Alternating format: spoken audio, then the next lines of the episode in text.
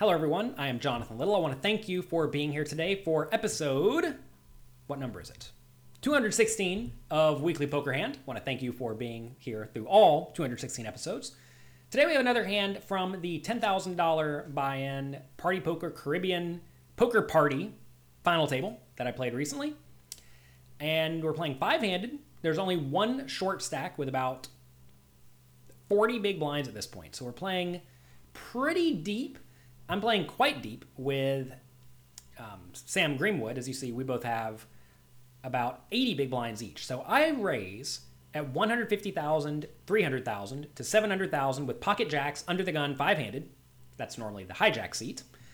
And Sam picks up pocket nines directly behind me. And he can definitely go either way. If he thinks I'm playing a reasonably snug strategy from the early and middle positions, then calling becomes quite good because, you know, nines is a strong hand, but if he re raises and then I four bet, well, now pocket nine shrivels up quite a lot, and that's not really what you want. So I like his call because it keeps me in with my whole range, which is going to lead to him faring much better. So I like his call.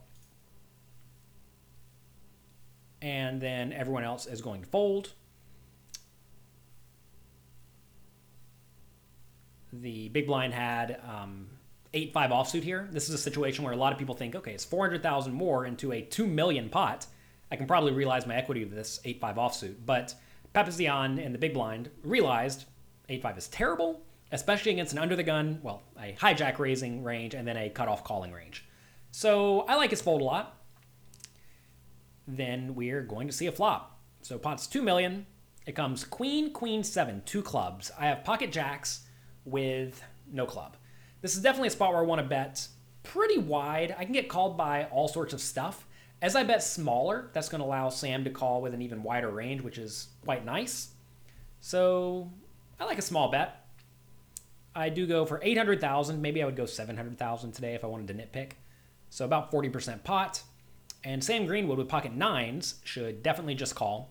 If he raises, you have to ask, what am I going to continue with? Well, I'm probably only going to continue with my very best made hands, like pairs, which he loses to, and then also my draws, which have lots of equity against him. So that's definitely not a good strategy. So he should certainly call. Sure, I'm going to outdraw him from time to time, especially when I have big cards or a flush draw, but that's okay. At this point, Sam has a very clear marginal made hand that does not want to play for all the money. So an easy way to not play for all the money is to not raise. Turns a two of hearts, and I could go either way here between betting or checking. If I bet, I am definitely going to get called by all the worst pairs, maybe even some ace highs and some draws. But betting opens me up to getting raised, and that would be quite bad because jacks is pretty good here, but kind of like Sam, I don't want to play for all the money. So I like to check. And then Sam can either bet small on the turn or check behind. I think either play is fine, but I like a small bet because now he's really only losing to aces, kings, jacks, and tens. And that's a relatively small range. So I think you should go for a small bet. If you bet small, I can very easily call with ace, king still. I can very easily call with pocket sixes. So I like a small bet from him into the 3.6 million pot. I would probably go, I don't know, 1.4 million. Um, if you start going very big, though, that's going to result in me calling primarily when you're beat. Like imagine he was to bet 3 million here, when I'm only going to call when I have a very good hand.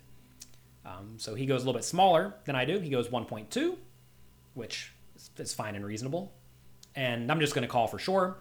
Um, Sam likely thinks he has the best hand at the moment, most of the time. He probably thinks he has a decent range advantage at this point.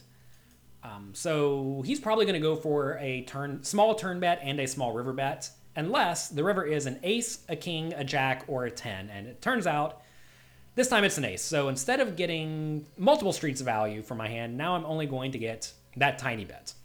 So on the river, I'm just going to check again. This is a horrible card for me. If he bets the river, it's very close depending on the sizing he goes. But this time it just goes check, check. I know this may not seem like a gigantic relevant pot, but these types of small hands, these like nuts and bolts hands, little tiny pot hands, often result in you chipping up a little bit or chipping down a little bit. And if you constantly misplay these scenarios, as you will see a lot of amateur players do, it makes it really hard for you to win at poker. Like a lot of players in Sam's shoes would have just re-raise pre-flop. Imagine he re-raises pre-flop, I call, comes queen, queen, seven. He che- I check, he bets, he calls, turns a two. I check, he bets again, I call. River's an ace, it goes check, check. Now I would have won way more chips. Instead, Sam did not butcher it. He lost a little bit, but it was just a flesh wound. Now the next question is, could I have done anything differently? And the answer is really no. I mean, it looks like my hand is, you know, it was clearly good that time. But if I tried to play a much bigger pot by um, betting again on the turn, I maybe could have won a few more chips. But the ace was bad for me on the river too, so I'm just going to check and then check it down.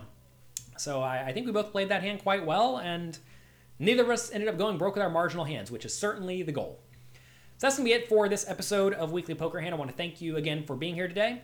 Um, if you have any questions, feel free to let me know on Twitter at Jonathan Little or in the YouTube comments. I see all comments that come into me. I want to help you all personally to make you the best poker player you can be. So feel free to interact. I'm always there to help. Good luck in your games, and I'll talk to you next week.